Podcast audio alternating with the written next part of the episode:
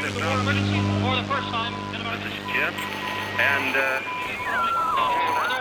receiving this message. We are Ken Jennings and John Roderick. We speak to you from our present, which we can only assume is your distant past, the turbulent time that was the early twenty-first century. Fearing the great cataclysm that will surely befall our civilization, we began this monumental reference of strange and obscure human knowledge. These recordings represent our attempt to compile and preserve wonders and esoterica that would otherwise be lost. So whether you're listening from an advanced civilization or have just reinvented the technology to decrypt our transmissions, this is our legacy to you. This is our time capsule. This is the Omnibus.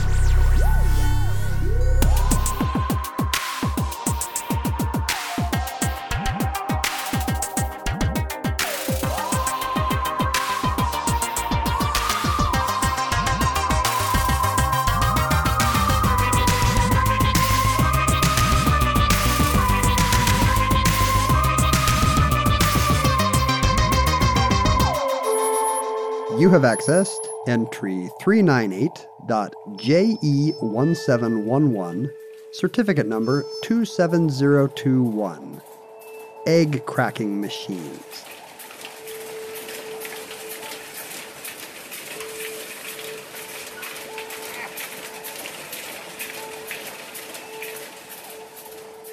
So, how's your egg cracking skills? What's your egg cracking skill set like? Are you asking if I'm a one-handed egg cracker? Do you feel confident if someone hands you an egg and says, crack this into a bowl?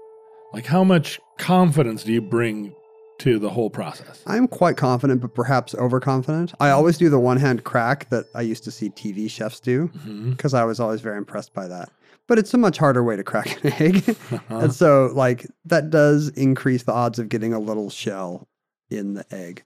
But I took home ec. I know all the stuff you're supposed to do. Like, you're supposed to crack in a separate bowl in case you get one bad egg or, oh, you know. Oh, I see. You crack each egg? You're supposed to crack everything into a bowl and then move it into the main mass of, of raw egg. Because what if one of them has a little dot of blood or gets shell in it or has a chicken foot or...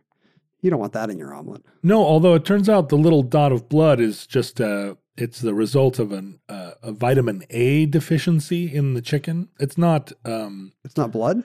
It's it is a little oh. dot of blood, but it's not. Uh, but it's not like a. Uh, I think I always assumed that it was some nascent chicken that. Um, I feel like if I have a dot of blood egg. in my omelet, I don't really care why it's there. Like, I'm not troubled by which vitamin it was. I just don't want it there that much. Yeah, I understand that. Uh, but in your house, uh, my understanding is Mindy Jennings does uh, the vast majority of the baking. Is that true? Or do you guys split up the, the is it a division of labor thing where you're over there one-handedly cracking eggs while she's she's uh, devising other schema? She does way more of the cooking than I do. And she's probably listening to this, so she thinks I'm underselling whatever I'm saying. So do, the, do, do the vast she, majority. Do you mean she's going, I do all the cooking, Ken? Why did he say most instead of all? And uh, but you You're know, like, no, I cracked those eggs that one time on Christmas. I mean, the one thing I am qualified to cook is, like, besides grilling, is breakfast food.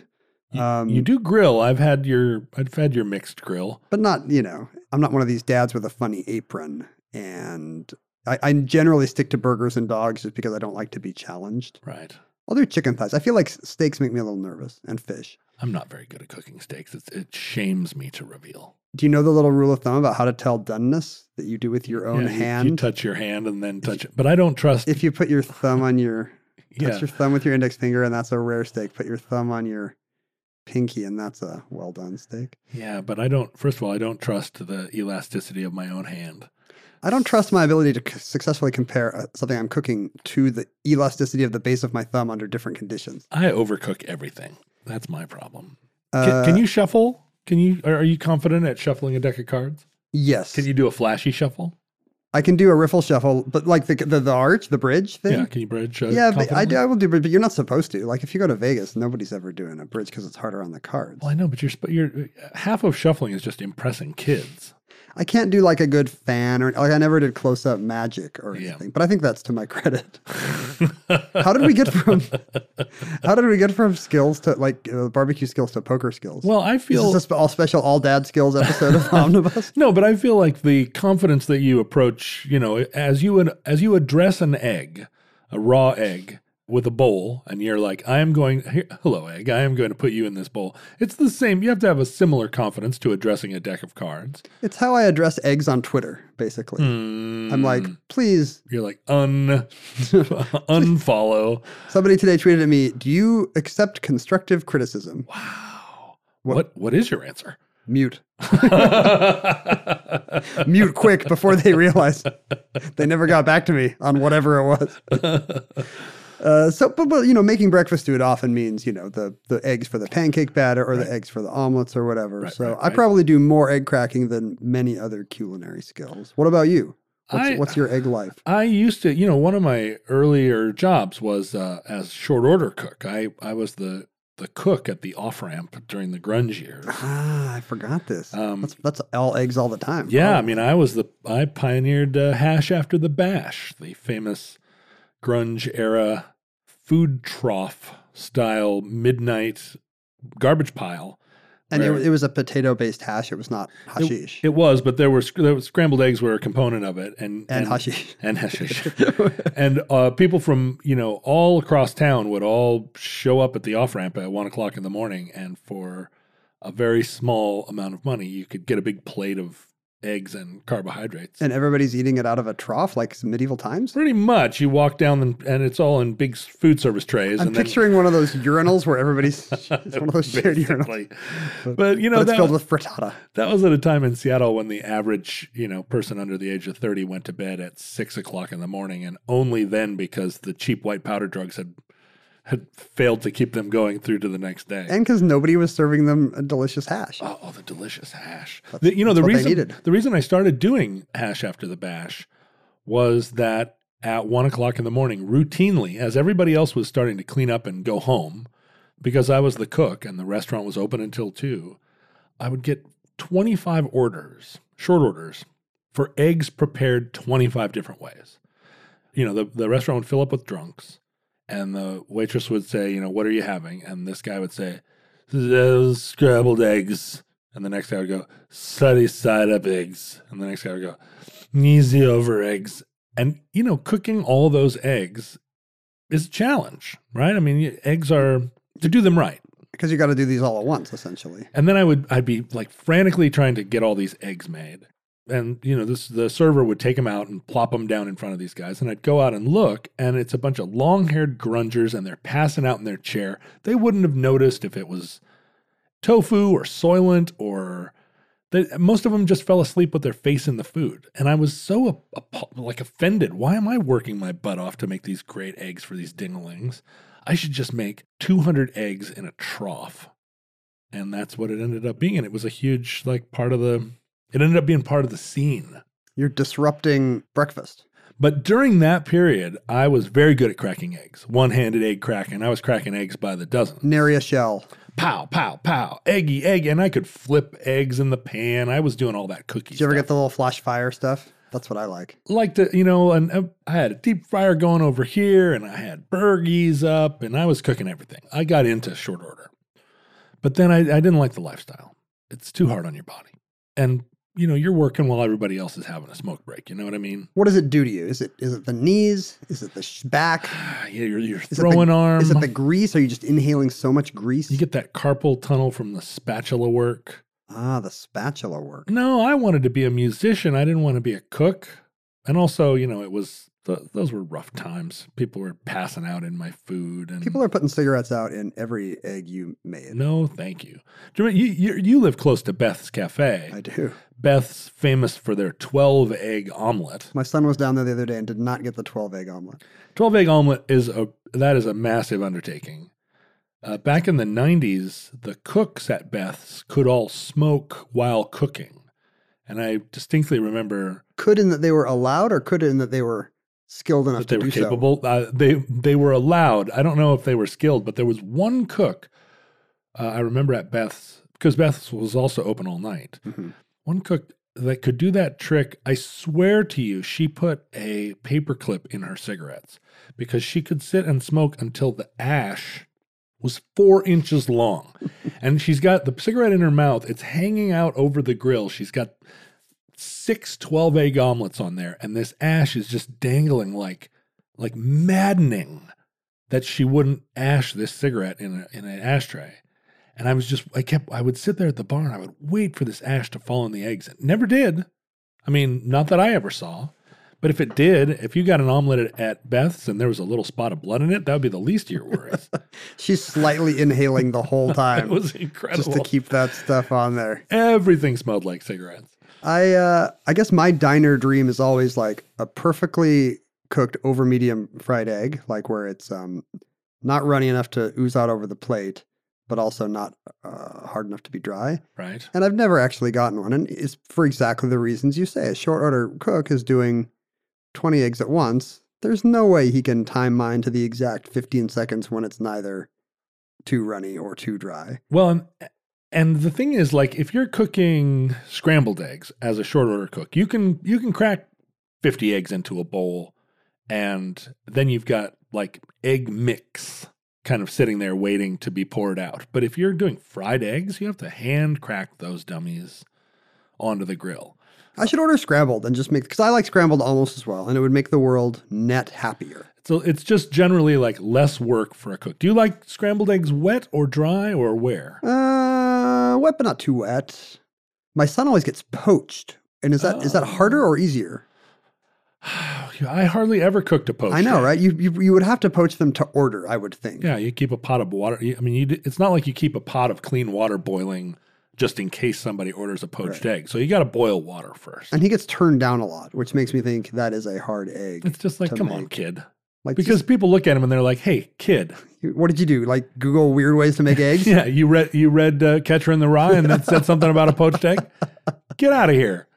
And that was how I felt when I when I was cooking. Just like, look, I can make eggs for you two ways. I can fry them, in which case they're going to come out fried.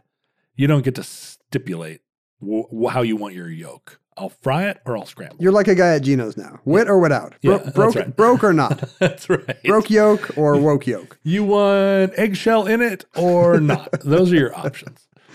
But eggs are, like I, I just recently developed a taste for wet wetter scrambled eggs because I was cooking for my Uncle Jack, um, who's ninety-three, and he likes his scrambled eggs wet. And I realized, oh, you know what? They're pretty darn good that way. I never, I always would have kind of, I think, been a little bit squeamish about it because they're, I mean, you don't like the word wet when it comes to talking about food, right? Moist, maybe, although people hate the word moist. Yeah, I don't understand the antipathy to the word moist. But you don't want it when when, when somebody says, "How do you want your food?" You, you don't say wet. Well, you don't say wet. I'm in the mood for something. Hey, what are you in the mood for tonight, honey? Mm, let's go get Thai. Oh, really? I wanted wet food. That's my favorite cuisine. So awful. But dry scrambled eggs are no better. No, dry scrambled eggs. I've decided that's real prison food. Dry scrambled eggs. And uh, I guess I assume in real prison food, they're not real eggs at all. It's some kind of powdered eggs or... Uh, right. Like, if, for example, if you want real eggs at McDonald's that have just been cracked and cooked, you got to get a McMuffin.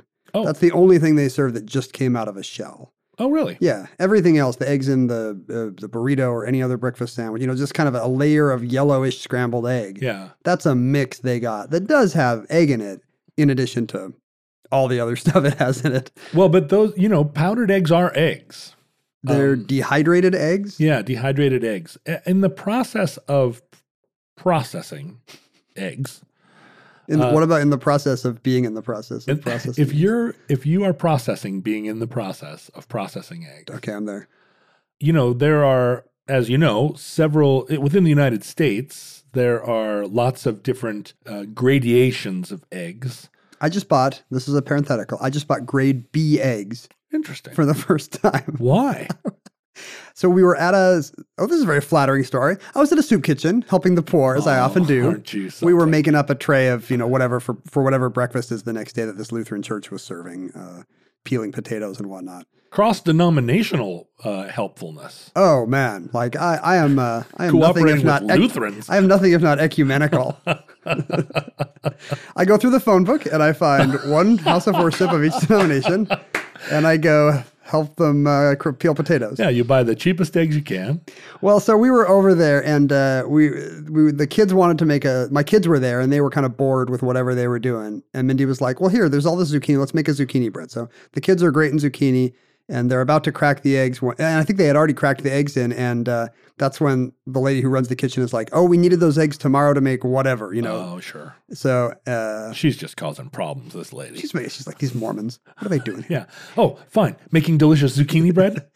Well, we needed those eggs. In your weird Utah way. For our weird egg fight that we have every year. They were going to throw it at a, at a like an Islamophobic uh, Australian senator. Uh, so I got dispatched to the store to get another thing of eggs. And I didn't realize, I thought these eggs were going to go in the zucchini bread. So I'm like, oh, they have grade B eggs at this at Kroger Q F C. Interesting. I didn't even, I'd never seen them before. And I was like, I'll just get these grade B eggs. Who cares what goes in homeless zucchini bread, you know? You're, you really are a saint. Well, I mean, I'll I, save eleven cents. I care about all my cooking, but really, like, how good the zucchini bread that some, uh, you know, that a homeless guy gets. Sure. I mean, he, I don't know if he, he's not going to complain, is what I'm saying. Sure. I, he wouldn't even know. There's a dot of blood in the zucchini bread. Ah, uh, it's just vitamin A, he will think, having heard this entry. Uh, so I grabbed the grade B eggs and ran back to the soup kitchen, but it turned out they had used the pre-existing eggs in the zucchini bread, and now the homeless were going to get served grade B eggs and whatever their morning omelet right. frittata was. So right, the big, uh, the big, like the big fundraising Lu- breakfast with the governor, the Lutheran breakfast burrito. Yeah, exactly. Well, grade B eggs are uh, eggs that would be used still in in food, but in like processed food or in uh, in food manufacturing. They're not dodgy. They're right? not dodgy. No, but they are eggs that maybe would. So as an egg... I was going to put in a massive hotel pan full of zucchini bread, and I thought that's going to be a, that's got to be an indicated use for grade B eggs. I think so. I mean, as an egg ages, the yolk becomes um, less distinct from the, you know, it gets waterier. I should have known you pronounced the L in yolk. Yolk. Somebody uh, who says Soviet is not going to say yolk like a normal person, like normal folk. Yolk. Uh, so, and you can tell all this by candling, right? Candling is an ancient ah, process right. of holding an egg up to a candle to see what's inside. And it's used to determine, you know, whether the egg is fertilized if you're trying to raise chickens, or if the egg is fertilized if you're not trying to raise chickens. Shouldn't and, you already know, or does this have to happen? Every egg that I eat at the store, somebody has candled to make sure it is not a chicken? Well, or? It's not just that. I mean, they candle them to see if they are... Um, uh, A lot of different things. I mean, you want your it's eggs. A, it's a quality It's check. a quality control. That's mm. right. Um, eggs are graded by their weight. So if you get a carton of extra large eggs, it isn't that the shells are that much bigger, although they typically are, but that those are the heavier eggs. So small eggs are light. And they're so they're denser, actually. Dense. They, they may not be that much bigger, but there's more to it. Is that because the yolk is bigger? Uh, well, you know, the health of the chicken determines a lot about the constitution and health of the egg. Hmm. And so it's, it, I mean, health of chickens varies a lot by who is raising them. You know, chickens that, egg-laying chickens are bred for that purpose.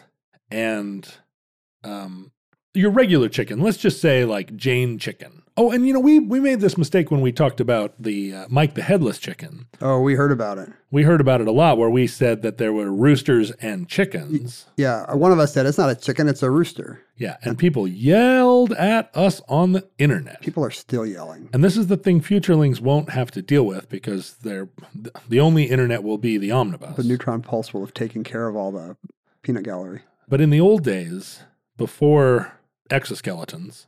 Before invertebrates took over the galaxy, people would yell at you if you made even a simple error. But it is roosters and hens. A hen is a female chicken. A hen is a female chicken. Chicken is the is the denominator of the species. So both hens and roosters are chickens.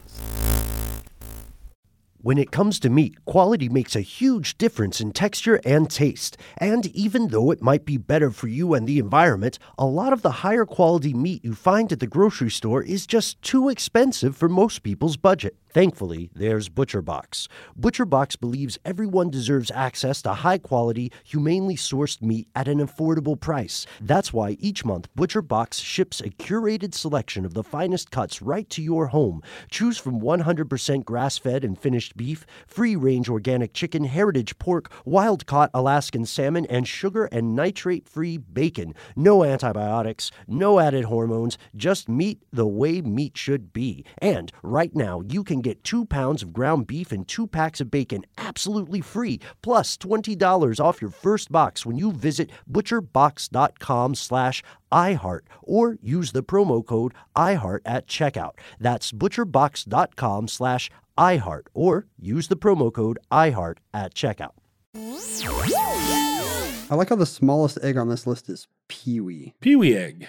Peewee eggs are fifteen ounces or more. fifteen ounces or less. Sorry, or less, yeah. Small. I know you are, but what am I? Um, so, uh, a, a chicken that is bred to lay eggs, a, a regular chicken will lay ten to fifteen eggs a year because they're just laying eggs to have babies. ten to fifteen eggs a year? It, a natural, like a natural chicken. You make me feel like a like herds of chickens that used to roam the chicken, prairies. Chicken. Her, herds of wild chickens. They would just lay a... Well, you know, chickens are from Southeast Asia, so they did not roam the prairies. They roamed the jungles. They are jungle fowl. Really? Yes. So That's they interesting. They were laying eggs under brambles. They did. They weren't just out like like in giant herds, like in a Far Side cartoon, rolling over the... like buffalo over the plains. They're hanging out. They're swinging from vines and lianas. But a chicken which has been, a chicken that a chicken has witch? been, a, ch- a chicken witch, which you do not want to encounter, sir, on a dark night. Uh, the ones that are, are bred to lay eggs and are manipulated to lay eggs. Is that what we do? We manipulate them? Yeah, we, we show them chicken porn? Yeah, we sidle up next to them and say, listen. Is it like when you're trying to get the pandas to mate at the zoo? So you, you have like some... Some stag films? No, I think it's all about making them feel like the other the other hens are doing better than they are and are going to get further in life. you you can have it all, chicken, but you've got to start setting those eggs aside now while you're young. That's right. Do you want to be a mother and a professional? so, well, little hen. So how do you take a ten egg a year chicken and make it into an egg a day chicken? I mean, they're bred. Uh, they're bred to be this kind of producing chickens, but also you manipulate their light. So that uh, chickens um, in egg-laying facilities are not exposed to natural day. The light is controlled so that they think it's always the longest day of the year, like hot summer night, where they're... Um, the longest day of the year would have a short night. God. The longest day of the year would have a short night, but it would be a hot summer night. Yes. Yes. Short but hot. Short and hot. Is what you're trying that's, to get a chicken to think. That's how I like it. And is this like an awful thing to do? Like, should we feel bad that chickens are being kept in artificial, uh, artificial hot summer night? I know, I know that an artificial Neil Diamond album, that's what they do. They play Neil Diamond for them, and the chickens are like, I got to get this egg out. No, I don't want to be like the guy on Omnibus that's always talking about chickens. Um, there's no well, it's going to be one of us. Assuming... Assuming, arguing that one of us is more into talking about chickens than the other. Like, you have a fifty-fifty shot. I just didn't want it to be me. And this is your second chicken episode. Although I have to say, futurelings are just as likely, if not more likely, to be avian. And they could be listening, thinking, like, I really love the one guy that talks about birds. Finally, representation yeah. for me. Representation why, matters. Why is Ken always talking about human accomplishments? What a speciesist. You know, in fact, right now, because of the industrialization of chickens, seventy percent of the avian biomass on the planet is chicken. Is it one chicken? Is it one giant it's one chicken? One giant chicken. That's insane. seventy percent. Because, because by weight, of course, there are many birds that are much heavier than your average chicken. You Think gotta, of all the flamingos and eagles and, and ostriches out yeah. there. And yet, by biomass. And all of those crows uh, that are that are wandering around pecking out, you know, or sitting on top of a bust of, of uh, Tippi Melville Hedren? Or whatever. All of the... Uh, Not Tippi Hedren. A bust, of, a bust of Melville, that famous guy who wrote about birds sitting on busts. Yes, that's right, folks. Herman Melville. sitting on sitting on Tippi Hedren's bust. That's a terrible image. No, but like, think about that. And seventy we did that. We put them all over the world. This little, yeah. this plump little bird from from the jungles of Southeast Asia, which wasn't even plump. We plumpified them first. Oh, did they used to be scrawny? Yeah, I mean, the, if you if you grab a wild chicken of any kind off the streets of, say, for instance, Kihei Maui, or uh, or you're making like, it seem like you've done this. Road Town Tortola. Is that why you didn't go to that that chicken and rib stand I said you should go to in Kihei? You were you were too busy grabbing street poultry? The problem is those birds don't have any meat on them because they're scroungy little, like they're they're much more closely related to the jungle fowl of ancient times. But we're doing something awful to our modern chickens and not getting them enough exercise and, and filling them full of cheap grains. The chickens that are raised to be broilers, uh, which is to say meat chickens rather than uh, egg chickens, they have been genetically bred to have so much breast meat that they oftentimes cannot stand.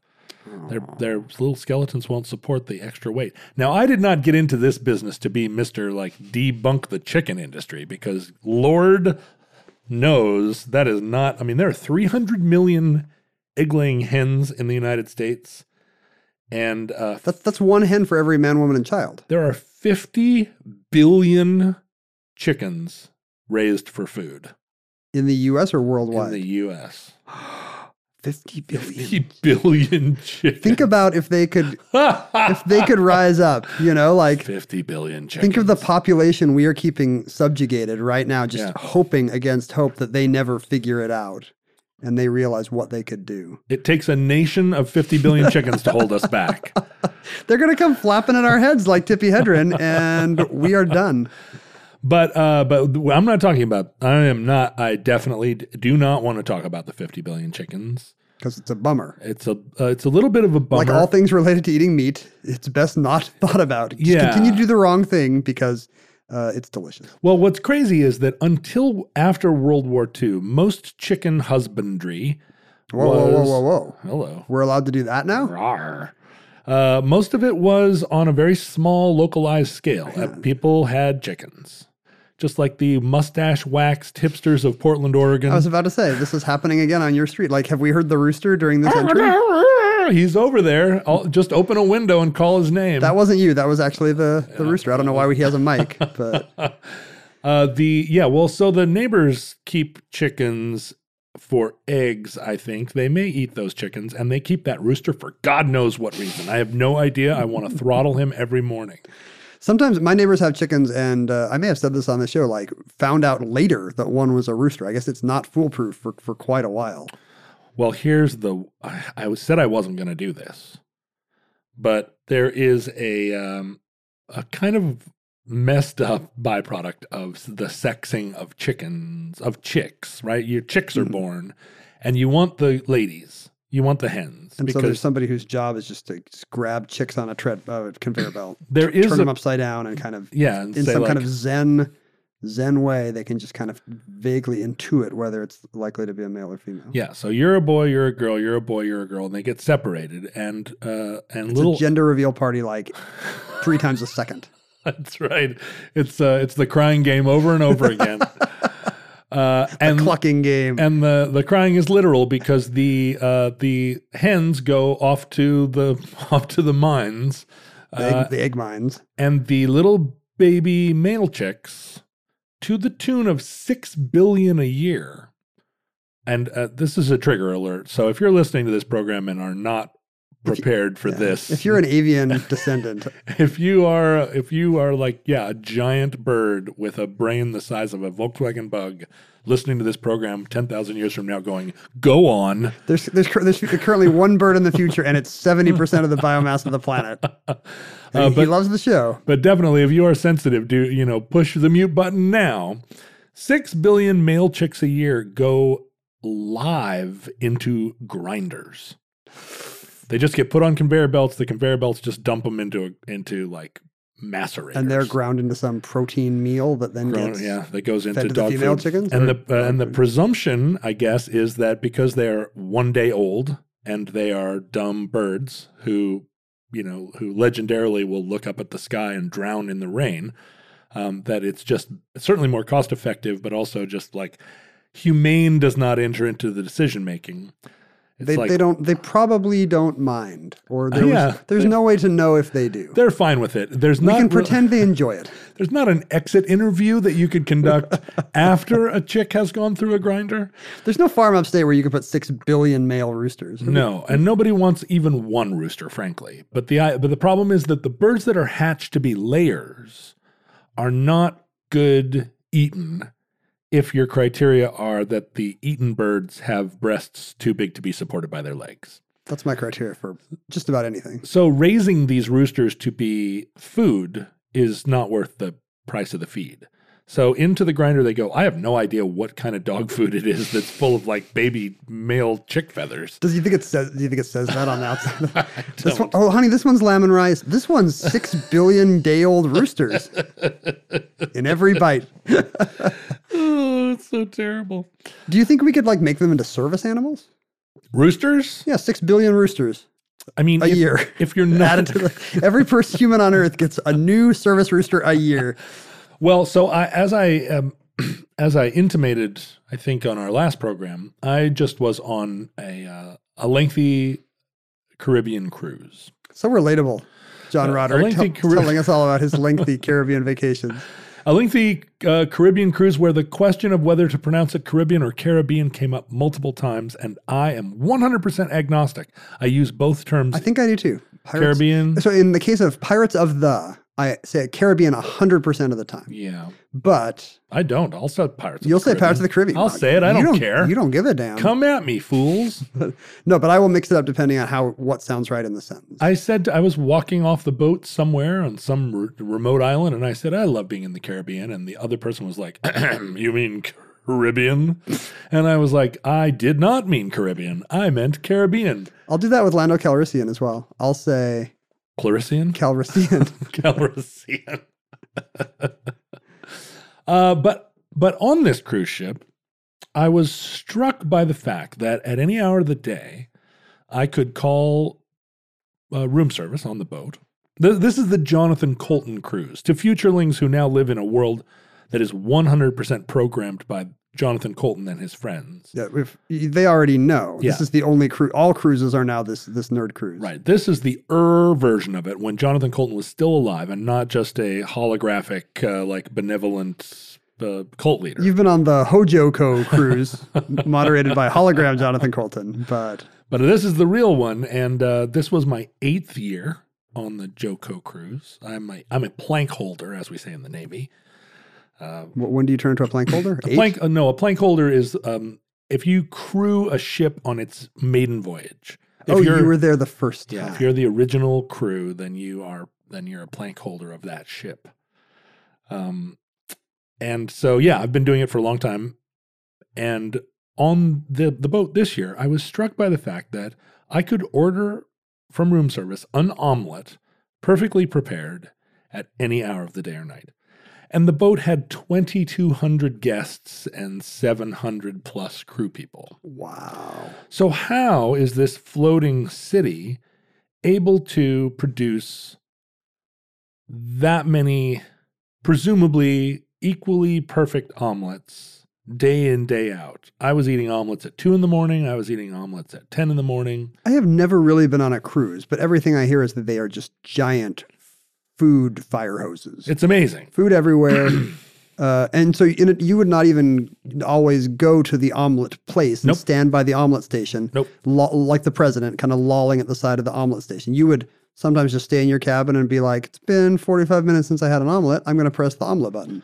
So, so prior to the cruise, I was sitting in a hotel. Let's just go right out ahead and say that it was a fancy hotel I was at. Relatable. And uh, there was a omelet station in the morning, and I watched the man who was the omelet making man uh, dip into his bucket of eggs and pull out enough eggs to make my omelet with a big dipping, uh, not spoon. It's ladle-ish, ladle. Right? He ladled out a bunch of pre-scrambled eggs, and I looked at this bucket of eggs and I was like, "Huh, that bucket of eggs would require that someone's job at this hotel be that they just sit in the back and crack eggs into a bucket. Because you need the shell. Like the shells for most of the, the uh, uh, egg industry process are great. Nature's perfect little containers yeah. for this quick-to-spoil goop that we need. And but yet, there's a certain point at the end of the process where the shell is the last thing you want. You don't want it at all. Suddenly, you need to get rid of it in a hurry. Now, in European futurelings and futurelings worldwide are listening, and uh, there's a lot of egg chauvinism in the world because in America, we've done the typical thing where we decided that in order to mass produce them and to avoid disease, we needed to sterilize the eggs, wash them. And eggs terminate? And uh, what if we just did that, the X, X, eggs to X pun for the rest of the show?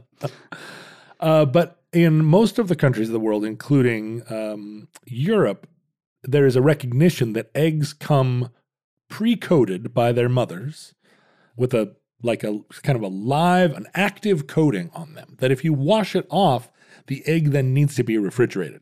Is this true? Yes, but if you don't wash the egg, it is protected by its native state, and you can leave them, they're counter safe. They don't spoil. You leave them out because the the shell is not permeable because of this na- natural coating on the egg. That's true of mammalian babies, too. They come out coated in goop. They if, do. If I never took a shower, would I be... Uh... Don't wash your babies. This is the lesson.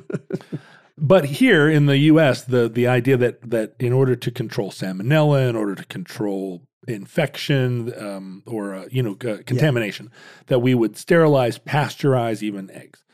Uh, so this is a, if you go to a bar, let's say in Denmark, and you want to get into a conversation about what nation is better, the Dan- D- Denmark or the United States, anyone in Denmark will take up that challenge with you, any drunk in the country. And they will bring up egg pasteurization? Eventually they will. Eventually they'll bring up uh, pasteurization of milk and egg because, you know, their their yeah. milk is shelf-stable too. That's They get they have their, their gross cubes of, of milk in this. And we're not allowed to eat good cheese in the United States for the same reason. That is awful. You can't. This is can't, a very specific story that's come from many fights you've had in European bars. I have bars, had so many tell. fights in European bars about, because everybody wants to sidle up to me and go like, you know, America is not so good. And I'm like, yeah, I know. That's a weird accent. Where are you from? And they're like, I'm from Romania, but I, now I live in Poland. Uh, so, yeah, I fight all the time about food safety. And I and it's very hard to it's very hard to defend America. You're pretty famous in Europe. You're in a lot of travel guides. This guy, if the, you see him, the food safety. Do not do not start. A, it's like at the register. Do not start an argument about food safety with this man. That's right. Well, and also our beer doesn't taste like raspberries. There are a lot of reasons why America is bad. Um, also, you know, like a lot of adventuring, a lot of global adventuring with guns that don't work very well. Yeah, I would I would have put a lot of that stuff ahead of our unboxed milk because I'm not a fan of the European boxed milk. Have you ever had Have you ever had the milk that comes in those little like cardboard udders where you have to kind of rip a corner yeah, off, and, of it, and then it comes out the bottom? Yeah, and you're like, why is this a better thing? Always have one of those hanging in every room of your house, you know, so you can just take a quick slurp. Have you always wanted to learn to play an instrument? Maybe you've even tried at some point, but gave up because you felt lessons were too expensive or that you just didn't have the time. Thankfully, there's Yousician. Yousician is the fun, easy, and affordable way to learn guitar, piano, bass, ukulele, and even singing. Just download the app to your desktop, tablet, or phone and start playing. Yousician gives you twenty-four seven access to a vast catalog of video lessons from professionally trained educators, as well as thousands of exercises and songs across dozens of music genres, all tailored to your goals. And with Yousician's award-winning technology that listens to you play, you'll get real-time feedback on timing and accuracy so you can actually see yourself improving as you learn. Start your extended fourteen-day free trial of Yousician's Premium Plus package at yousician dot com slash start. That's unlimited access to thousands of lessons, exercises, and songs on as many instruments as you want for two whole weeks. Just go to yousician dot com slash start. That's Y-O-U-S-I-C-I-A-N dot com slash start.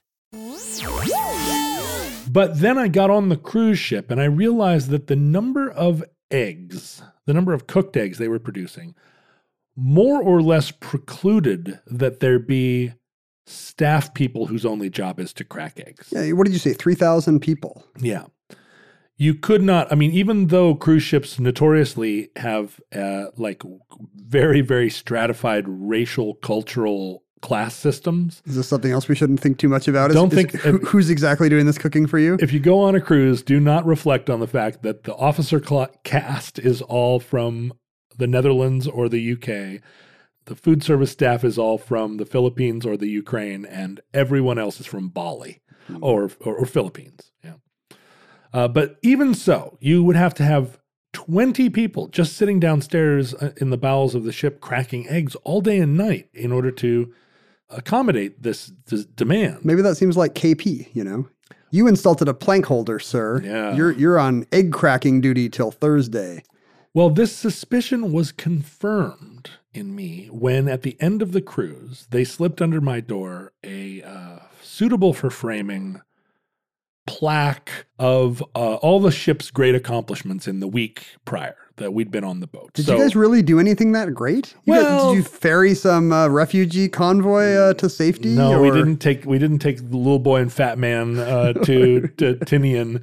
No, it was just that the you know they're proud of their their ship, and they said, oh well, we attained a maximum speed of nineteen knots per hour on this transit between, you know. Uh, Tortola and Barefoot Key. Uh, and there were, you know, this many people working at this job, and here's the name of your captain, and here, you know, all this stuff that it's you're like the credits to... after a movie. Exactly. If, if the movie also wanted to tell you, like, uh, there was at one point in the movie there were nine edits in one minute or something. Except there wasn't really that much information on this thing. It mm-hmm. was really something you were supposed to put up on the wall. Along with the Tanzanite bra- bracelet that you I got see. your daughter, and she didn't want it. I got one of that's very specific too. Yeah. When I when I the only time I've been on something like this, it was not quite a cruise, but it was one of these Russian icebreaker boats that goes to Antarctica now. And I got a certificate sure, for jumping. And I'm the fancy one. This was not fancy, but for jumping into the Antarctic Ocean, I got a I got a certificate of you know some kind of polar bear club. Did you thing. frame Did you frame it next I, to all your other awards? I did not. I can't imagine the kind of person that frames these actual fake print shop kind of... Uh, I was considering it because, uh, again, I hate to keep bringing her up. I don't know why I keep doing it, but you know, uh, my uh, my last girlfriend had a lot of diplomas, lots of uh, fancy ones. And I and she was like, we need to buy a house together. She was all adamant that we But hers were together. Not like, I ate the monster bacon burger. Well, that's the thing, though. I mean, but she had all these like, you know, brr, herb brr, ivy-covered uh, diplomas. And I didn't have, even at, at that time, I didn't even have a college diploma that I knew of. You did, but I you had, didn't know it. Yeah, I had that envelope that I refused to open. But uh, but I was going to hang up all those, like, he, he ate the pig's trough at Farrell's and, uh, you know, like, Certificate of Appreciation Award. I was going to put them all in frames and and and uh, insist that they be hung next to her Ivy League degrees. I do like the idea of having a wall full of that stuff. Yeah, right? It's only funny in the aggregate. Yes. Right? If you have fourteen things and you put them up like your psychiatrist's office. Uh, and my psychiatrist, God, he's got fifteen diplomas, and you look at them and they're all the same. They all just say like, like Good Citizenship Award at Seattle Pacific University. So what was on this form that was uh, relevant to the food service industry? So it, it had, you know, the captain, it had our maximum speed, it had our our the the southernmost point in our trip, and then it said number of eggs used, twenty-two thousand. Number of eggs used. And I was like, number of eggs used, and I think it's on there as a kind of like, you know, it's it's a little jocular like, oh, and also guess what? But it's an impressive figure. That's the fun one. But when I thought about it, twenty-two thousand eggs over the course of a seven-day trip. It's just one per, per pa- passenger per day, one per human per day. One per human per day. But how do you crack right three thousand eggs a day? That's a lot of work. And I... It's the kind of thing where you know it's been invented away in our era. That's right. In any other time in the Earth's history, somebody would be like, three thousand eggs. Great. Good job, the peasants. Right. But now you think... You get twenty guys from Bali and chain them to a desk and say, like, you don't get out of here until you've cracked seven hundred eggs. But today you know that some efficiency expert, eggspert, has, has figured this Ugh, out. Eggspert. God. You really are a criminal. Uh, so, yes, in fact, there have been tremendous developments in the egg cracking sciences. Thank goodness. so many, in fact, that there's quite a lot of competition in the uh, design and manufacture and sales of industrial egg cracking machines. And I know you love a Rube Goldberg device. Oh, very much.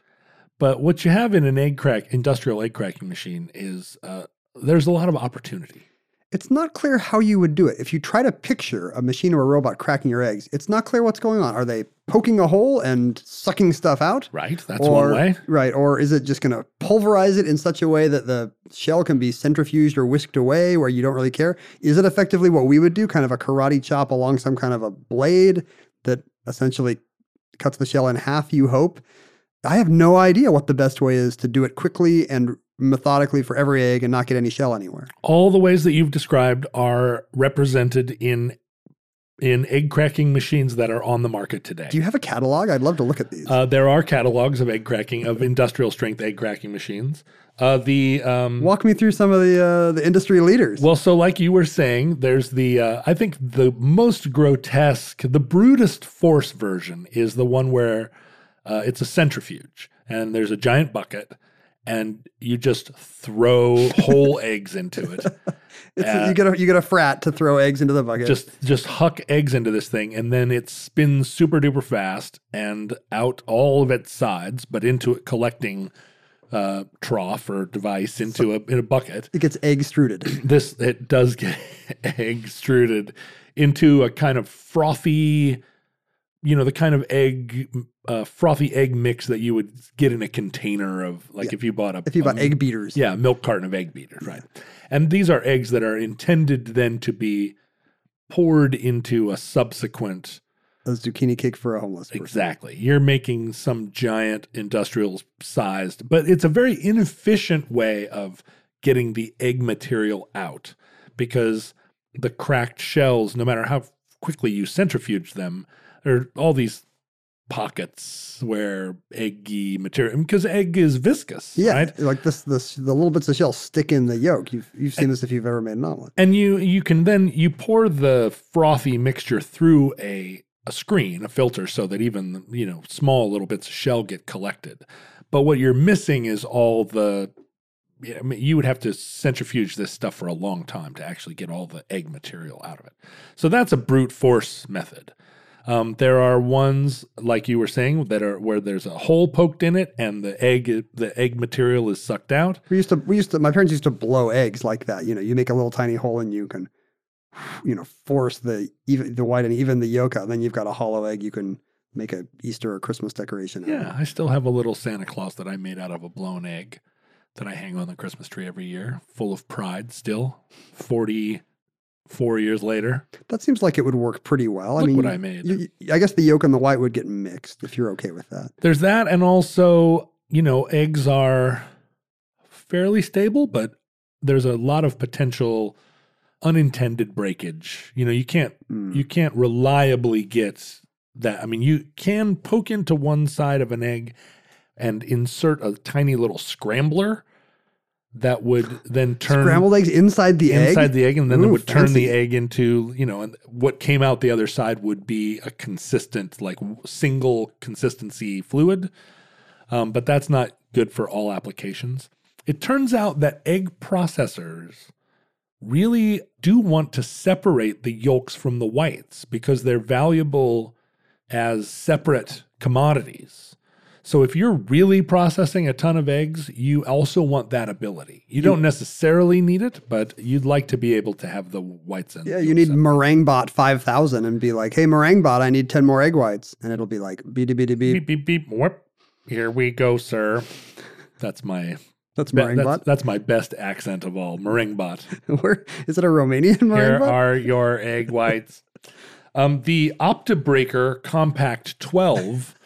Is That's uh, fake. The OptiBreaker. It it is uh, it claims to be capable of processing one hundred thirty-five thousand eggs per hour. So the number so twenty-two thousand eggs in a week for the Holland America Oosterdam is really chicken feed when it comes to uh, the capacity of of machine cracked eggs. It could do that. It could it could supply the whole cruise in, what, minutes? Is that minutes, right? Minutes, yeah. And what well, the way the OptiBreaker works is it collects the eggs and they, um, you know, they're in really fast-moving racks. And the eggs are cracked with little mechanical hands. Like that mimic a human cracking an egg. Yeah, basically the egg is up against a uh, kind of fulcrum, like a soft padded fulcrum, and then little grippers on either side kind of break against that fulcrum. And what makes the OptiBreaker so efficient, honestly, if I have to, you know, if I if I can sing its praises for a second. John, here, you've already sold me. You don't have to. Is that as the uh, as the egg is cracked into, uh, I guess, like six parallel troughs, uh, the eggshell, the now cracked eggshell, as it flies away, it has a, an extended period where it's still over the trough as the eggs move along and the and the and the shells move away, so that all that like egg white that that often is lost in the industrial process has that extra second or two to continue to drain into the trough. OptiBreaker. So the OptiBreaker really collects as much of the egg as it can. I love when mechanical um, solutions have kind of mimic the human body's solution. Yeah. And you never know if that's just because of the purity of evolution. Like we've we've evolved into the best possible egg breaker, or if it's just kind of the failure of imagination of like, well, this is how I crack an egg. Let's make a robot that does it too. It's to me like when I watch windshield wipers, uh-huh. It's like somebody saw a hand wiping a window and was like, we'll just make two little metal hands that do that. Like that's that's how we drive in the rain. Well, it may uh, it may interest you that the uh, that the OptiBreaker is in the shape of a giant penis. So. But that's just for that's for decorative reasons. Just because that's the best way to do it.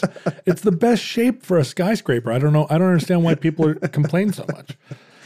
Um, the Ovotech uh, is a is a competitor of uh, the OptiBreaker. Are you gonna talk the Ovotech? I, no, no, no. I'm, I like the Ovotech. It's a different version of it. The Ovotech is um, is an egg separator. The the the cracking mechanism of the Ovotech.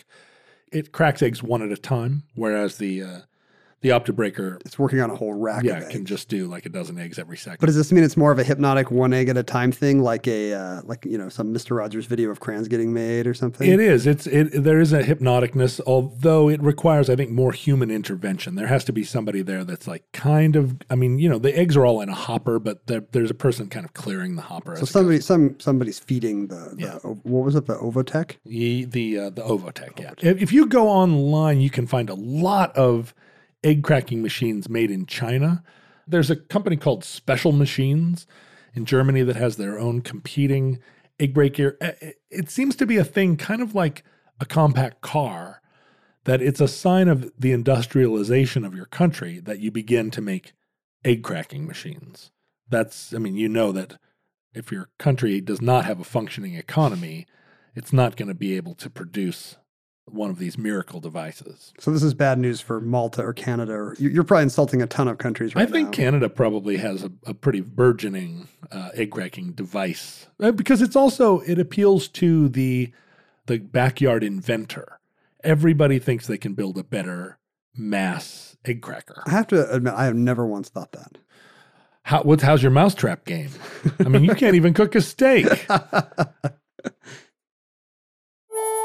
And that concludes Egg Cracking Machines, entry three ninety-eight dot J E one seven one one, certificate number two seven zero two one, in the Omnibus.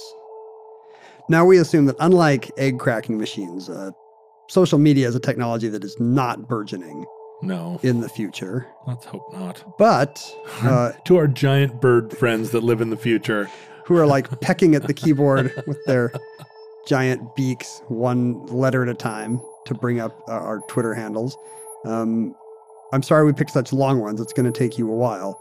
Our tweets are archived at, at Omnibus Project, collectively and individually. We are at Ken Jennings and at John Roderick on Twitter, and in John's case on Instagram. Uh, the only thing you should peck for on Facebook is the Futurelings Facebook group, which I hope exists in whatever temporal era you are listening from. Delightful, lively conversation about uh, recent entries in the Omnibus. I guess they've already seen the Mike the Headless Chicken episode. Yeah. Which we did before the egg cracking machine. So we've actually answered the age-old question. Which came first? Yeah. Well, the, the chicken episode comes three weeks ahead. Um, ahead. There we go. Or lack thereof. Uh, and uh, they people would send us emails from time to time, mostly to complain about the Matrix. Uh, they would send those to the Omnibus Project at gmail dot com. If people had physical artifacts to mail us, such as uh, a rock hmm. thrown through a window that says, I like the Matrix, you jerk. Hmm. Uh, you could mail that to, you could throw it through the window of my house, or you could mail it to the Omnibus Project, P O. Box five five seven four four, Shoreline, Washington, nine eight one five five. Futurelings, from our vantage point in your distant past, when humans still roamed the Earth, we had no idea how long our civilization would survive. We hope and pray that the catastrophe we fear may never come, although you laugh a roof, rooful, you, you uh, cluck a rooful cluck. I didn't know what you were saying, laugh a rooful. I, I was, laugh like, a rooful, I was rooful. Like, who's laugh a rooful? I roof a laugh. Is he that Romanian guy that got mad at you? uh, but if the worst comes soon, uh, hopefully there are no recordings of our screams, our miserable screams as we go into the macerators. Hopefully, yeah. When the aliens come up with the uh, Humanitech two thousand and load us all in. And they they separate us by sex and all the boys go into the into the dog food grinder. We feed their alien pets. Uh, we hope that this recording, uh, like all our recordings, will be preserved for all eternity. Because as we know, if you do not possess physical media, you own nothing. Put that in your pipe and smoke it.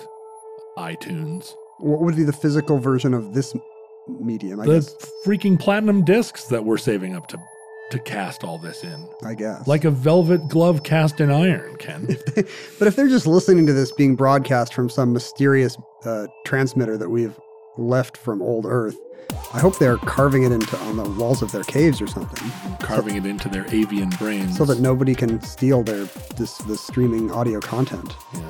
Physical media, future, don't forget. Yeah, send us zero point zero zero four cents for every episode.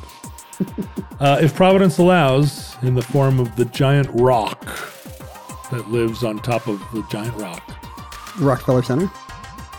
Yeah. The rock. Giant rock of thirty Rock? The thirty Rock. Rock, R O K, rock. Rock. Uh, we hope to be back with you soon for another entry in the Omnibus.